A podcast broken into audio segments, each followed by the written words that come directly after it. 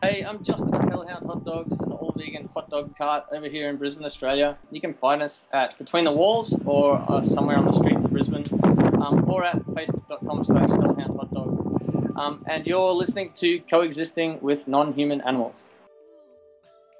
I know the human being and fish can coexist peacefully. Vegetarian. Vegan. Yeah, Let's get it right. You used the word animals, but I suppose what you should have said is non-human animals. If you wanna make the world a better place, take a look at yourself, then make a change.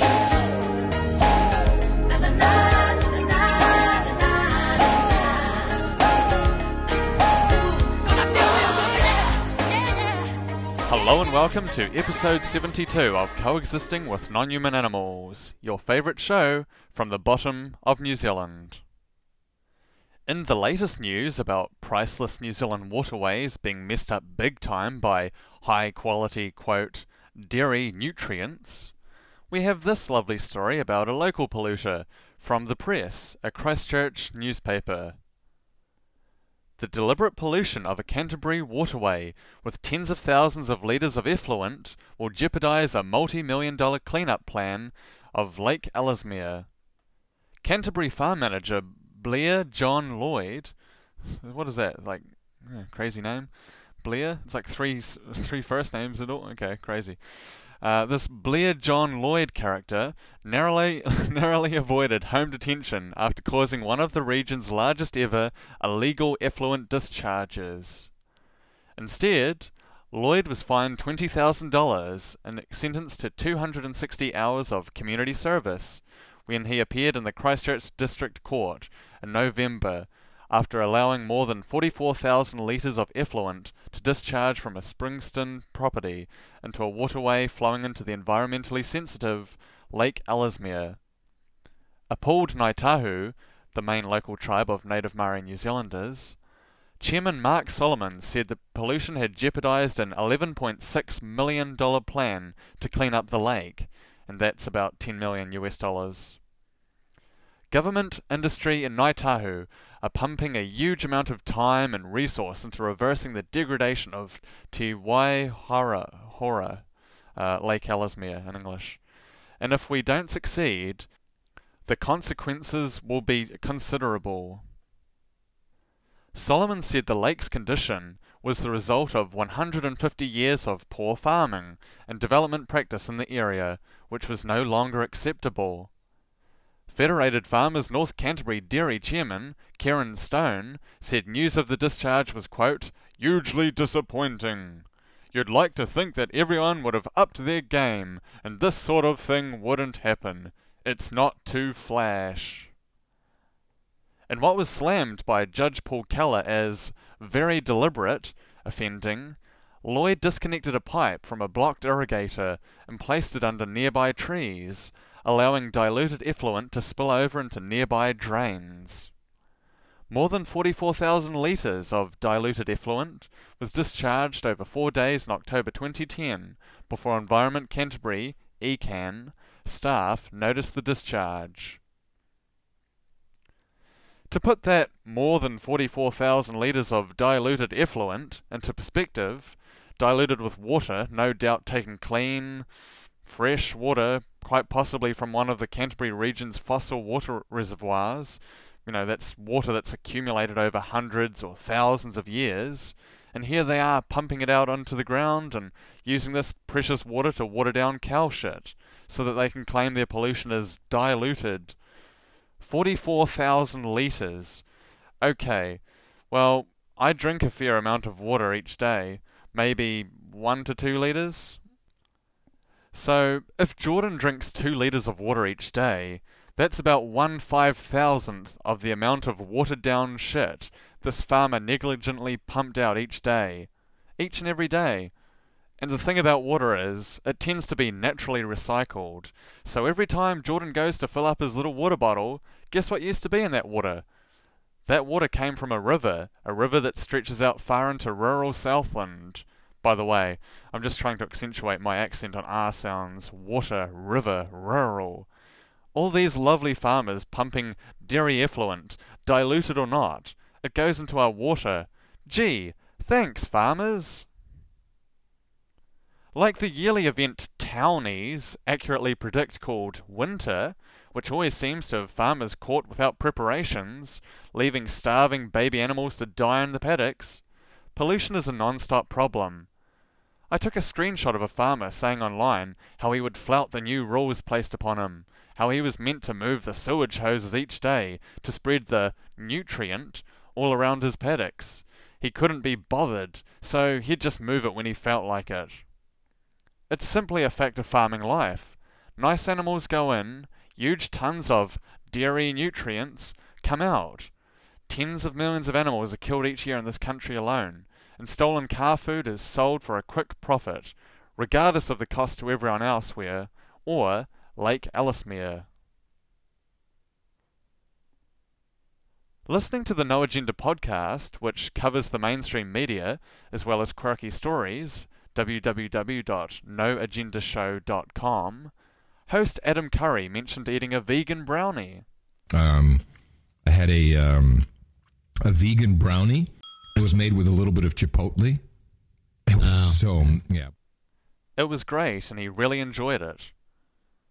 Well, with such good vegan karma immediately negated by the idea of high quality, organic, free range happy meat, it kind of puts a dampener on, on the joy of finding a vegan clip in a mainstream show you listen to, where we find happy meat, named chickens being killed and sold at Texan farmers markets. The farmers markets here in Austin are they have a whole sustainable food um, community, and they're very serious about it.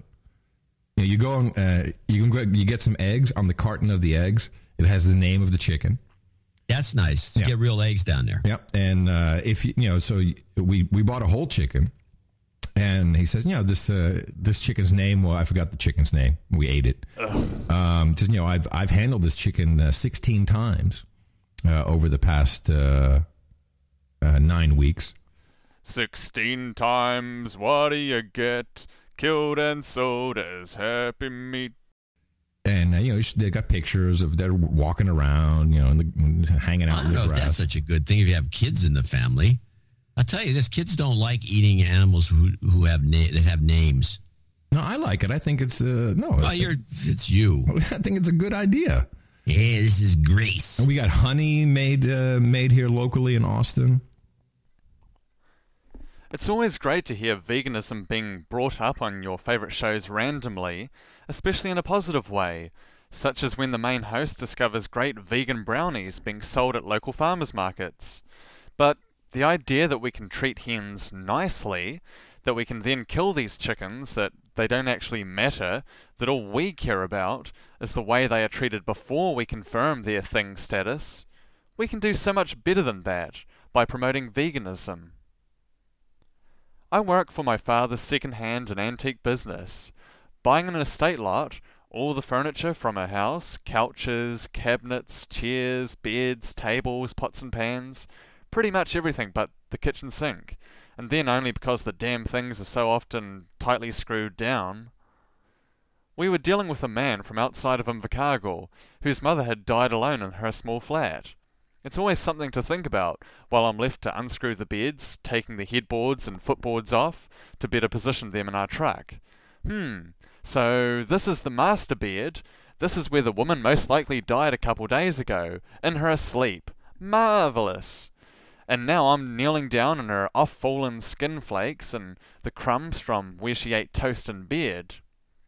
The ambulance crew or whatever came and scooped her up into a body bag, and then she just chilled out at the hospital morgue for a while before being embalmed and put on display in a coffin, and finally buried. Lovely. Oh, I could tell you some stories from on the job that would really freak you out, such as the time we got an estate lot where an obese woman had died in her sleep. She lived alone, so she wasn't found for a few weeks, and she had preserved animals stuffed everywhere, all around the house. She was interested in breeding chihuahuas, and all her cats and dogs had crapped in every room. Mice or rats had eaten holes through her skirting boards. Every room had walls full of holes, and rat crap, cat crap, dog crap everywhere. And her bedroom in particular had the worst smell I can imagine inside. a smell that would make you want to vomit, which I nearly did when I first became overwhelmed by it, working in that very room for an hour or so during the day. Turns out, she'd died alone, in her bed in a house filled with animals everywhere, and she was only discovered weeks after her departure, you know, from life, when, as the gossip I heard from two independent sources went, a workman was busy installing a satellite dish or something on the house next door, and he saw her body through the window, and saw the little dogs eating her face. Snatched Mogli's keychain, frantic, Carlo scrambling for the gun, and came the pigs in a rush to the meal that was struggling to get up. Carlo managed to fire the 357 once, and a pig collapsed. The others climbing over the dead pig and onto Carlo and Piero and the body of Mowgli. More rushed on through the barn and into the night. Dr. Lecter, holding Starling, was behind the gate when the pigs rushed through. Tommaso from the loft could see his brother's face down in the pack, and then it was only a bloody dish. He dropped the rifle in the hay. Dr. Lecter, erect as a dancer, and carrying Starling in his arms, came out from behind the gate, walked barefoot out of the barn, through the pigs. Dr. Lecter walked through the sea of tossing backs and blood spray in the barn. A couple of great swine, one of them the pregnant sow, squared their feet to him, lowered their heads to charge. When he faced them, and they smelled no fear, they trotted back to the easy pickings on the ground. Think of the movie Hannibal. The character Mason Verger, who peeled off his face with shards of mirror while on drugs, and the pig specifically bred to maul Hannibal and eat him alive, who later finished Mason off, at least in the inferior movie version, which completely removed the fantastic character Margot Verger, Mason's sister, who was a massive bodybuilder, a lesbian who for some reason needed her barely alive through mechanical means brother to be a donor for her partner, to fully inherit the Verger fortune and produce a heir. In the book, Mason isn't actually there while Hannibal escapes with Clarice. The pigs finish off his wicked henchmen. Margot actually uses Mason's favourite pet electric eel as a taser, using other animals as a means to an end, of course, keeping other animals as pets and see where it gets you. She shoves the eel down his throat after making a brief speech. The eel bites onto Mason's tongue, and as he's electrocuted, his bitten off tongue causes him to drown in a mouth filled with blood. The electrical stimulation at one end of his body is apparently enough to help Margot collect a sample from the other to produce the Verger ear required. It's a graphic movie, alright, but, as always, you can't beat the book. To my dying day, I'll curse Sir Peter Jackson for danging up the end of Return of the King, removing one of the most vital chapters, Scouring of the Shire, where Sharkey, you know, Saruman, has fled to enslave Hobbiton, where Frodo and the gang return home later and find their beloved hill houses and ponies and rivers set on fire, steel mines everywhere, basically turned into Mordor. That's also where Saruman was killed. Not some nonsense about being trapped in his black tower the whole movie, or having Legolas firing a warning arrow at his head, with Gimli accidentally knocking the bow, causing the arrow to not go wide, but of course straight through his head, where he tumbles cartwheeling down to land on a watermill, spiked through the chest, as the wheel slowly spins him down and into the water, like in the enhanced, extended, whatever you call it, version. We see parts of the constructed Scouring of the Shire set and the vision Frodo gets in Fellowship of the Ring when he sees into the future with Galadriel. The Shire in flames, people screaming, dark figures. That's what really happened. A New Zealander royally danged up the ending of Return of the King, of Lord of the Rings. So, on behalf of my countrymen, let me set the record straight. Standing at the door was Saruman himself, looking well fed and well pleased. His eyes gleamed with malice and amusement. You didn't expect to see me, here? I did not, said Frodo, but I might have guessed. A little mischief in a mean way. Gandalf warned me that you are still capable of it. Quite capable, said Saruman, and more than a little. You made me laugh, you hobbit lordlings, riding along with all those great people, so secure and so pleased with your little selves. You thought you'd done very well out of it all, and could now just amble back and have a nice quiet time in the country. Saruman's home could be all wrecked, and he could be turned out, but no one could touch yours. Oh, no. Gandalf would look after your affairs. Saruman laughed again. Not he. When his tools have done their task, he drops them. But you must go dangling after them, dawdling and talking, and riding round twice as far as you needed. Well, thought I, if they're such fools, I'll get ahead of them and teach them a lesson. One ill turn deserves another. It would have been a sharper lesson if only you'd given me a little more time and more men. Still, I've already done much that you'll find it hard to mend or undo in your lives, and it will be pleasant to think of that and set it against my injuries. But do not think that when I lost all my goods I lost all my power. Whoever strikes me shall be accursed, and if my blood stains the Shire, it shall wither and never again be healed. The hobbits recoiled, but Frodo said, Don't believe him. He's lost all his power, save his voice that can still daunt you and deceive you if you let him. But I will not have him slain. It is useless to meet revenge with revenge. It will heal nothing. Go, Saruman, by the speediest way. Saruman turned to go, and Wormtongue shuffled after him. But even as Saruman passed close to Frodo, a knife flashed in his hand, and he stabbed swiftly. The blade turned on the hidden mail-coat and snapped. A dozen hobbits, led by Sam, leapt forward with a cry and flung the villain to the ground. Sam drew his sword. "No, Sam," said Frodo. "Don't kill him even now, for he's not hurt me, and in any case I don't wish him to be slain in this evil mood. He was great once, of a noble kind that we should not dare to raise our hands against. He is fallen, and his cure is beyond us. But I would still spare him, in the hope that he may find it. Saruman rose to his feet and stared at Frodo. There was a strange look in his eyes of mingled wonder and respect and hatred. You have grown, Halfling, he said. Yes, you've grown very much.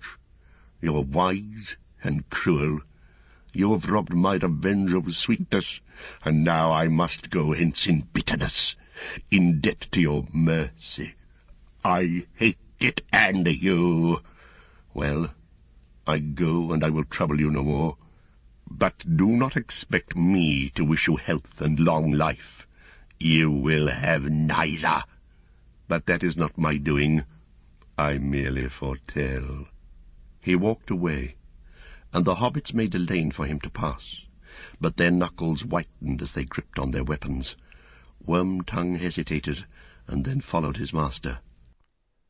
There's more to the chapter than that, including Wormtongue killing Saruman after years of abuse, but notice how Frodo handles problems by talking through them, forgiveness, not anger, Dang. resolution, not revenge, like a four-foot tall Dr. Will Tuttle. Come on, movie makers, don't alter great books. Although, I just learnt that in Hannibal, with the scenes in the kitchen where brains are on the menu, there's a vegetarian cookbook on top of a refrigerator. I often credit Silence of the Lambs for making me become vegetarian, considering how we treat other animals as things, that they are not a he or she anymore, but an it. It puts the lotion on its skin. It is killed humanely at the processing plant, reborn, as if in a woman's skin suit, as meat. Seeing a vegetarian cookbook plainly in view is a great little cue. Yeah, maybe I don't want to be non vegan anymore.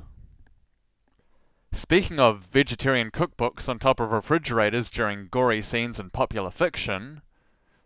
So, at this recent estate lot, with my father and the son of the woman who died, I heard them having a conversation about the chest freezer, a large, two metre by one metre high freezer, most often used for storing dead animals' bodies. I figure in the vegan world of the future, there won't be any need for huge, inefficient freezers. We might have soy ice cream and frozen vegetables, but that's about all we need, right? Fresh fruit and vegetables for the win. I overheard my father asking, This filled with meat? The son said, No, not much. To which my father retorted, Oh, because sometimes we dump them at the SPCA. You know, because that's just what all the dogs and cats in cages at our local SPCA shelter need a freezer filled with dead corpses from the house of a dead woman. The son added, Yeah, not much meat, not worth it. Just like the recent Southern Times story about a rural woman who trapped and shot unwanted cats dumped out her way because it was apparently too much effort to take the cat in a trap, a little different from a cat in a hat, to the local SPCA a couple kilometres away. Yeah, it was easier to shoot them with a rifle. From the article. It was the second time in six months she had to face the unpleasant task of trapping them and killing cats. She had trapped and shot eight cats, the most humane option, she said, since July. Having to defend her property from cats others were too lazy to take to the SPCA should not have to happen, she said. I don't like shooting things, emphasis mine. I shouldn't have to. Shooting things. Her pet cat Blondie, which she had trapped nine years ago, had to be taken to the vet two years ago after she was found with puncture wounds on her back and fur ripped off, Miss Ellis said. Apparently she caught Blondie as a wild cat, and she turned out fine. Could the other cats not be spared a bullet to the brain? We trapped a big male cat not long after, and he was a real nasty piece of work. She said that the location of her property, which was down a gravel road, may be attractive to people looking for a convenient place to drop their cats without being seen. I've seen some dodgy looking cars come through here, and I won't think anything of it. Then, a few days later, there'll be a new cat coming around. They should know better. A resident on the rural property for ten years, Miss Ellis said the dumping issue had become more of a problem in the past two years. No, I can't take them to the SPCA. We are miles away, and one at a time is just not practical, she wrote in her letter to the editor. They end up wild and carry infection, and they hassle my pet cat and my chickens. The SPCA has an open door policy. If you don't take care of your pets, do the right thing and take them to the SPCA. Don't be a sneaky, gutless coward and throw them out the car door when you think no one is watching. I sent in a reply that there must be a better way to help these animals rather than shooting them. That surely the woman could drive these cats the few kilometres to the animal shelter every now and then, out of the goodness of her heart. Or ask the shelter, which accepts all unwanted animals, to have someone collect them from the animal's property. Doesn't that make sense? I tried to be polite in my reply. I mean, the answer's not to have someone film me while I storm in and confront the woman, to threaten that I'd have a thousand vegans from Invercargill surrounding her property, making a racket, all up in this woman's face. Jordan Wyatt, remember the name! And the three So there I was buying a house lot with the my Father, father, the Son, son. the Holy Ghost. They caught the last train for the coast. The day the music died, and they were singing. Compton and Long Beach together on this mother. So you wanna pop that shit, get your motherfucking cranium crack. Step on up. Now, we ain't no motherfucking joke, so remember the name. Mighty, Mighty DR. Yeah, mother. Now understand this, my nigga Drake can't be touched. Luke's bending over. So Luke's getting buster. Musta thought I was sleazy. I thought I was a mark, cause I used to hang with easy. Animosity made you speak what you Yeah, they were going to the coast, but perhaps not the west coast, home of gangster rap. We all know where the one being with three separate bodies that were all the same yet different, where they were singing about going. singing Bye bye Miss American Pie. Drove my Chevy to the levee But the levee was dry. Them good old boys were drinking whiskey and rye Singing this'll be the day that I die.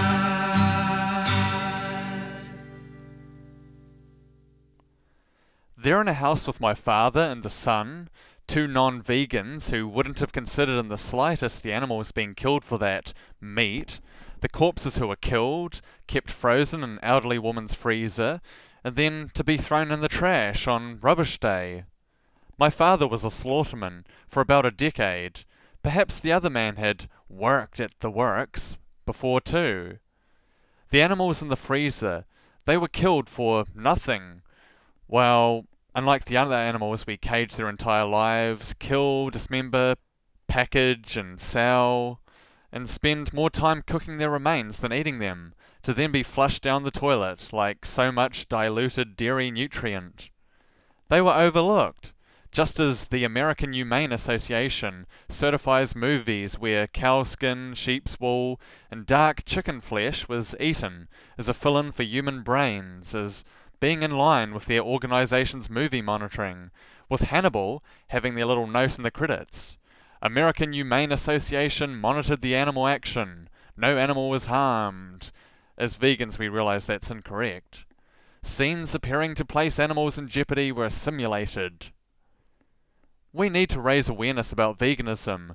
As Professor Roger Yates would mention, the coiner of the term veganism, a founder of the English Vegan Society, Donald Watson would put, we need to ripen people up to veganism, potentially by contrasting the difference between ripening vegan food as the banana goes from green to yellow and further on to a wonderful blackish brown useful for making banana cake. So do people who die alone in bed and have their faces torn off by ravenous non vegan chihuahuas, as inspired by the slobbering of the pigs. Well, actually, forget about that, or try to. I think we'll be more effective by sticking to non graphic images, like of our hen friends. How often do people consider what they are buying? How often do they make a conscious choice to be non vegan? Do they know what goes into the products they buy, such as mm, hot dogs? Hot dogs are an all-American fare, but most likely it was German sausage makers who first came up with the idea. Ah, I see. It's patriotic and belonging to the country, even though immigrants came up with it. Although America's not the only melting pot, as we'll find out as we learn more about hot dogs. In fact, there are reports of German immigrants selling them from push carts in New York's Bowery as far back as the 1860s. A century and a half later, hot dogs are still the number one treat on the street. Traditional hot dogs are made from a mix of pork, beef, and chicken. The cuts they start with are called trimmings, pieces of meat left over from cutting steaks or pork chops.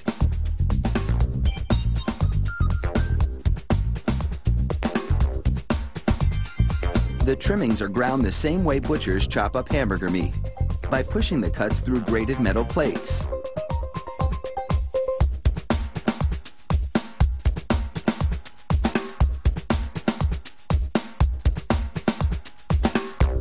Processed chicken trimmings are added to the ground meat, followed by food starch, salt, and other flavorings.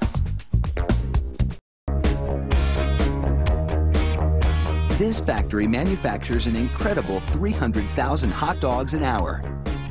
That's close to two and a half million per shift. They really do churn them out like sausages. Fire up the grill and a mouth-watering meal is just minutes away. Yeah, I'll stick to the vegan hot dogs I buy at my local supermarkets, thanks. People on the street, though, would they buy a plant based hot dog from a guy with an all vegan hot dog company in Australia? That's the question I put to Justin of Hellhound Hot Dogs, and his answer was, why yes, yes they most certainly would. The Skype call to hell, or a place nearly as hot, Brisbane, Australia, is a long journey. The fire and brimstone slightly affect the call quality. And with me today is a vegan over in Australia, and Justin has a wonderful business. How are you, Justin? Very good, thanks. How are you? Good. Um, we're having Australia like weather at the moment. yeah, I heard you're, you're up uh, almost in the 30s. yeah, someone told you that, huh? um, Justin, could you please tell us a bit about your business and, and how, how you got the idea to have such a wonderful idea for a, for a vegan business in Australia? I was on tour as a stage manager with a um, small dance company and was vegan and finding hard um, in all these kind of small rural areas that we were going to to find vegan food. So I, I made a little mobile kitchen and was feeding myself and um, everyone else on the tour. Money that I raised actually ended up donating to Sea Shepherd Conservation Society. Um, and but while I was doing it, I was like, hey, this is kind of fun. Just you know, making vegan food and feeding people, and even non-vegans were eating it and appreciating it because it was just it was convenient for them. Um, so then uh, at the end of the tour, I'd, I'd save a bit of money. I'm going to start a, a um, vegan hot dog business because everyone loves hot dogs. And uh, I purchased a hot dog cart, sent out from America because it was very traditional, classic-looking hot dog cart.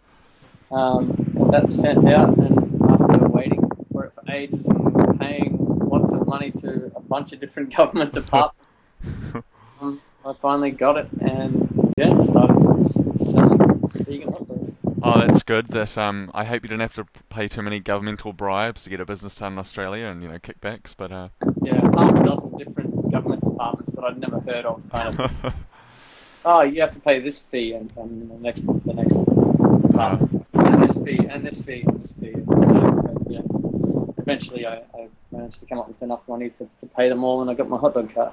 ah, well, how long have you been vegan, Justin? What made you interested in veganism in the first place? Um, I'm only a reasonably noob. Um, Same here.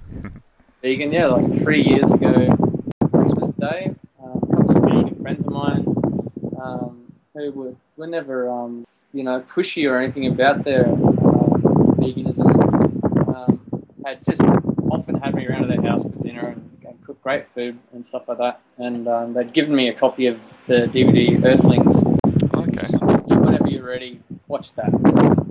Um, started for for health reasons more than ethical reasons, like taking uh, eating less red meat. uh, like that. Uh, the housemates I was living at- with at the time, and was was feeling really good about this kind of reduction in, in um, you know opening fatty meats and stuff like that. And then um, Christmas Day was feeling extra bloated after a, a family lunch affair, and then went over to my vegan friend's house and said, asked them, I said, "Oh, would you watch this with me?" So, know, um, if, if you think it's a good movie, then then let's watch it together. And um, you know, my good friend Nick said, "Yeah, yeah, absolutely." And sat there, and uh, Nick's you know canine companion Benson was sitting on my lap, and started watching Earthlings, and I think I made it about 20 minutes through it, and um, was you know had tears rolling down my face, and um, I just said, "Oh, it's okay, you can turn it off now." That was it. I just went vegan um, on the spot. Well, that's great to hear. Um, I was sort of vegetarian and vegan before I saw Earthlings, but it, it, I think it's made a real big difference for a lot of people. I'm only a recent vegan too, of about a couple years now as well, and um, yeah, I think uh, I normally focus on sort of more less graphic, let's say, uh, videos and documentaries and stuff and photos and things like that. But um, I'm really glad I saw Earthlings, and I, I wish that everyone would see it. Really, you can't force people to, to watch something they don't want to watch, but I think we should know what, what goes on in these sort of things. Um, Justin, do you think that most customers realize your hot dogs are vegan, or is it is it obvious to people? Do you think, or do you tell people like, "Oh, I hope you're enjoying that vegan hot dog"? Oh, it totally depends on where and when I'm setting up. Um, I go to a lot of uh, punk shows and hardcore shows, um, and all the kids at those shows know that it's vegan. A really good crowd, you know, they're open-minded, they're younger, they're, they, they, they kind of think outside the box, they go against the grain society a little bit, um, just just by their choice of you know music and that sort of thing. And I usually sell a lot of hot dogs, and I get to you know be open and honest about them being vegan. Uh, the Fortitude Valley area in Brisbane, which is where uh, on average 45,000 people go every weekend just to get kind of obliterated drunk and fight and dance around, find prospective mates, and you know just be be humans, I, I suppose. Um, but the, in that scenario, I don't openly. Um, I- I'm I'm less honest about the the vegan nature of my product. Um, I just don't mention. A lot of vegans come to me and they know um, because they've heard of me through their friends or through Facebook or, or whatever. Um, yeah, the majority of my customers generation um, have no idea that what they're eating is a vegan.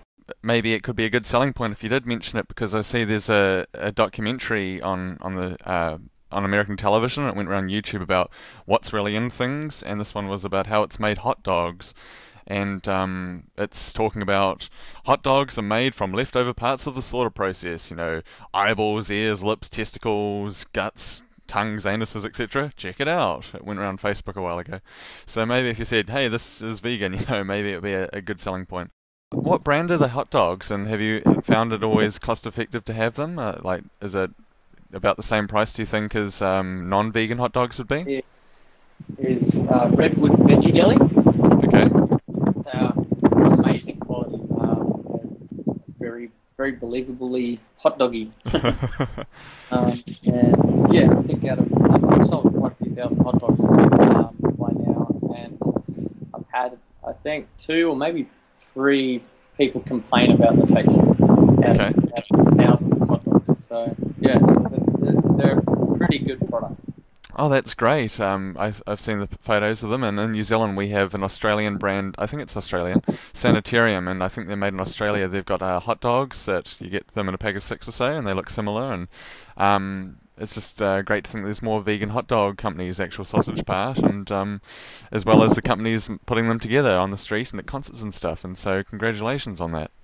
Thanks. Yeah, yeah. There's quite a few brands. Um, sanitarium ones are less, less.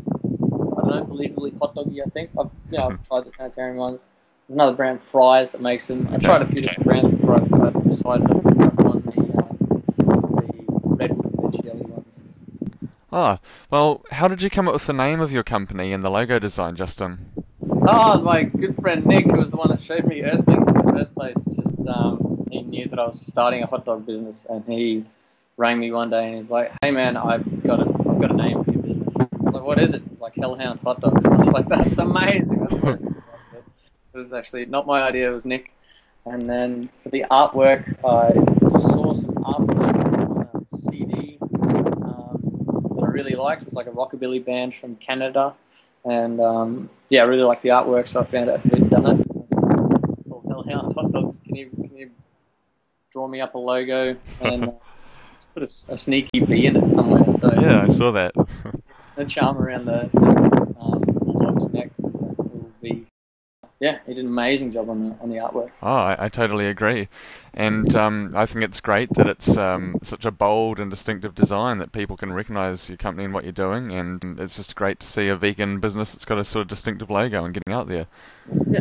Um, here in New Zealand, we have a you know a small pizza chain called Hell Pizza, and initially they they started off in New Zealand offering large pizzas for a low price, and that was for university students up in Wellington, our capital of New Zealand, and they grew and grew and grew and grew into a multinational franchise, Hell Pizza International.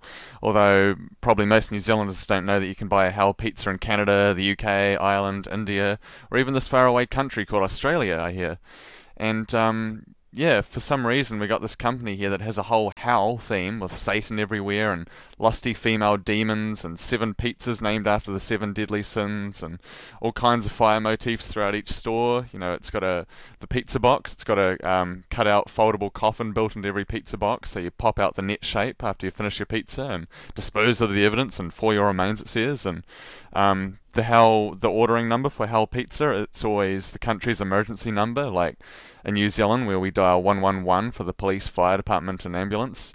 They have the toll-free number, you know, 0800-666-111. And in the UK, it's apparently very catchy. It's 08456666999. It sounds really catchy. And um, yeah, they have a penchant to run these potentially offensive ad campaigns, such as buying a New Zealand man's soul on our largest website, the eBay rip-off Trade Me for five thousand New Zealand dollars, and you know have fun rowing your little boat alone, buddy, in circles without your soul to help out, like in that episode of The Simpsons. You, Shank! How could you tell on me? Well, I don't want hungry birds pecking my soul forever. Soul? Come on, Milhouse. There is no such thing as a soul. It's just something they made up to scare kids, like the Boogeyman or Michael Jackson. But every religion says there's a soul, Bart. Why would they lie? What would they have to gain? I don't hear scrubbing. Well, if your soul is real, where is it? It's kinda in here. And when you sneeze, that's your soul trying to escape. Saying God bless you crams it back in. And when you die, it squirms out and flies away. Uh-huh. What if you die in a submarine at the bottom of the ocean? Oh, it can swim. It's even got wheels in case you die in the desert and it has to drive to the cemetery. How can someone with glasses that thick be so stupid? And um, they give out uh, Hell branded condoms in people's letterboxes to promote the Lust pizza. And um, yeah, I've got no idea at all why they haven't opened stores in America yet. You know, those guys are so separate and matters of church and state, right? So it's not like anyone could be offended by a Hell themed fast food restaurant. And um, yeah, so Hell have this great vegan pizza called the Sinister, and we don't have any vegan restaurants in the city I live at, Invercargill at the bottom. So being able to say among the other sort of restaurants and cafes that have vegan food available, you can just go to Hell and just say, hey, can I have a um, a double Sinister, please? And it's refried beans, avocado, and peppers, and um, you know, there's always that issue of supporting a non-vegan business. You know, it's got minimum wage staff out the back, and they act like little hell raisers and add animal fat and who the dang knows else to the vegan guy's pizza when he orders. But, you know, um, Justin, do you have any plans for Hellhound Hot Dogs International? And after you've answered yes, could I be your f- first franchisee in Invercargill, New Zealand? Actually, I, I don't have any plans to expand. Um, only because, yeah, I, I um, have pretty simple um, tastes. Like as long as I can afford new guitar strings every once in a while, pay my rent, and um, yeah, actually, yeah, I need some new drumsticks at the moment.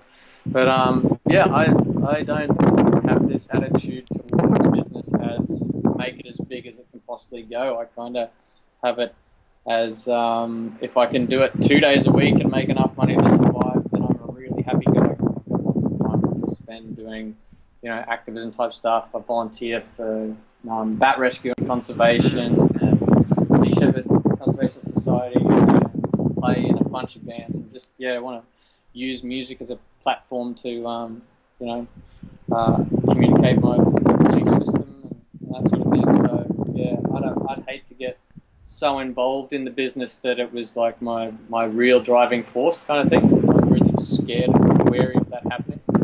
my, my shiny little hot dog tricycle. Well, well, if we wanted to find out more about you online, where would we go to find your website and Facebook group? Oh, probably just go to the Facebook, um, facebook.com slash hellhound hot dog. Yeah. Thank you very much for joining me on my show, Justin. And I've got uh, friends from Invercargill, New Zealand. I've got at least one, Rich, who's moving over to Brisbane. And I saw on Facebook he said that he'll have to go and find you. So that's uh, one new vegan customer I've sent your way. And um, if you ever do change your mind about selling out and being all commercial and opening up franchises in New Zealand and Invercargill, New Zealand in particular, let me know. Yeah. Oh, actually, yeah. With the franchise thing, if anyone wants to open a Hellhound hot dog cart, they can feel free. If they're going to be giving vegan food to people, then yeah, I'd, I'd be more than happy to, to see it, see Hellhound hot dog carts open up. I don't request any money for it. I'd be like, no, fine. If you're going to be sharing vegan love, we'll do it. Well, thank you very much for your time, Justin. Yeah, very welcome. Thanks very much for your for your um for your interview. I can't thank Justin enough for his time. I mean, it was very difficult to arrange an interview with someone in hell, and uh, his Hellhound Hot Dogs company sounds wonderful. The company has an excellent logo of a rabid bulldog from hell. As Justin pointed out, the spiked collar of ownership has a gold medallion with a large V on it for veganism. As soon as some shirts are available in my size, I'm going to order a couple and enjoy wearing them around Invercargill, explaining their origin whenever possible. Oh, my shirt? Well, my friend Justin over in Australia has this really awesome vegan hot dog business. And then give them one of the Imbersock cards I carry with me at all times in my pocket. Just thought you might be interested where I keep the cards, in my pocket. It's not like I keep them behind my ear or anything. Although you'd be really surprised what my grandfather could find back there, back when I was younger. He could always manage to find a coin behind my ear. Oh, and he had this weird ability where he could steal my nose too. He was a tricky one, that grandfather of mine. Thank you for listening to Coexisting with Non-Human Animals. You can find the script for this episode, as well as downloads for every episode of Coexisting with Non-Human Animals at coexisting.co.nz. If you'd like to find a good vegan hot dog in Brisbane, Australia, look out for Justin and Hellhound Hot Dogs. Tell him Jordan sent you. He won't have a bloody clue who I am, but it gives you something to say while you add mustard and sauce to your vegan hot dog, and as he hands you your change. If you want to contact me, I'd really love to hear from you. Please send an email to info at invsoc.org.nz. Info at invsoc.org.nz. I'm also on Facebook and Twitter. Jordan Wyatt, W Y A T T. Thank you for listening. Away from the notion of animals as things and toward the moral personhood of animals. The choice is ours. If you're not vegan, go vegan. It's easy, it's better for you, it's certainly better for the planet, and most importantly, it's the morally right thing to do.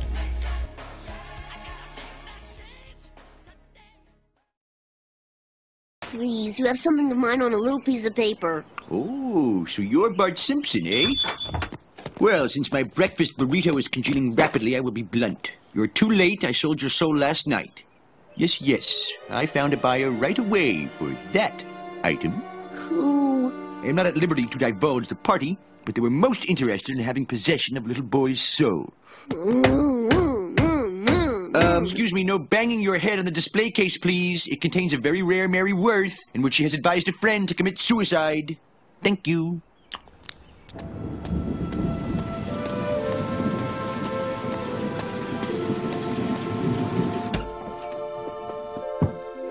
Are you there, God? It's me, Bart Simpson. I know I never paid too much attention in church, but I could really use some of that good stuff now. I'm afraid. I'm afraid some weirdos got my soul and I don't know what they're doing to it. I just want it back. Please? I hope you can hear this.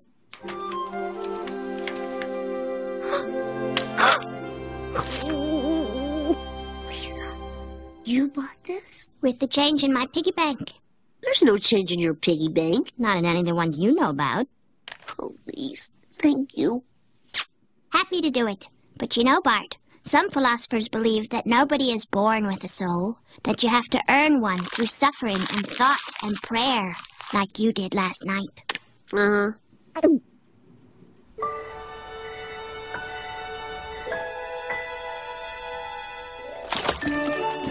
Oh, it's like hunting on the Thames. Stroke, stroke.